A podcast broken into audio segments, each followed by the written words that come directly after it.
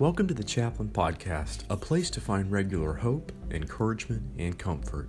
In these uncertain times, we all need hope, encouragement, and comfort. What better place to find it than in God's Word? One passage of Scripture and an encouraging hymn from one of my songbooks, Hymns of Grace by Masters Seminary Press, quotes Psalm 86 1 through 13 and provides the hymn Creation Sings, saying the following Incline your ear, O Lord, and answer me, for I am poor and needy. Preserve my life, for I am godly. Save your servant who trusts in you. You are my God. Be gracious to me, O Lord, for to you do I cry all the day.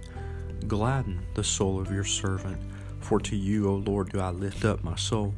For you, O Lord, are good and forgiving, abounding in steadfast love to all who call upon you. Give ear, O Lord, to my prayer. Listen to my plea for grace. In the day of my trouble, I call upon you, for you answer me. Creation sings the Father's song. He calls the sun to wake the dawn and run the course of day till evening falls in crimson rays. His fingerprints in flakes of snow, his breath upon his spinning globe. He charts the eagle's flight, commands the newborn baby's cry. Hallelujah! Let all creation stand and sing. Hallelujah! Fill the earth with songs of worship till the tell the wonders of creation's king. Creation gazed upon his face, the ageless one in time's embrace, unveiled the Father's plan of reconciling God to man.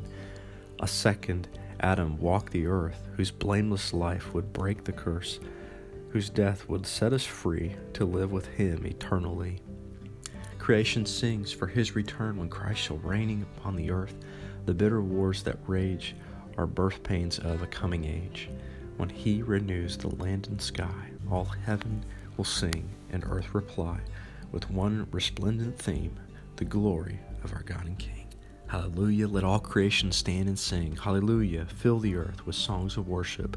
Tell the wonders of creation's King. If you have questions or would like more material related to today's topic, please email me at chaplainpodcast at gmail.com and I'll be happy to touch base with you. I hope you have a day filled with hope, encouragement, and comfort. Take care.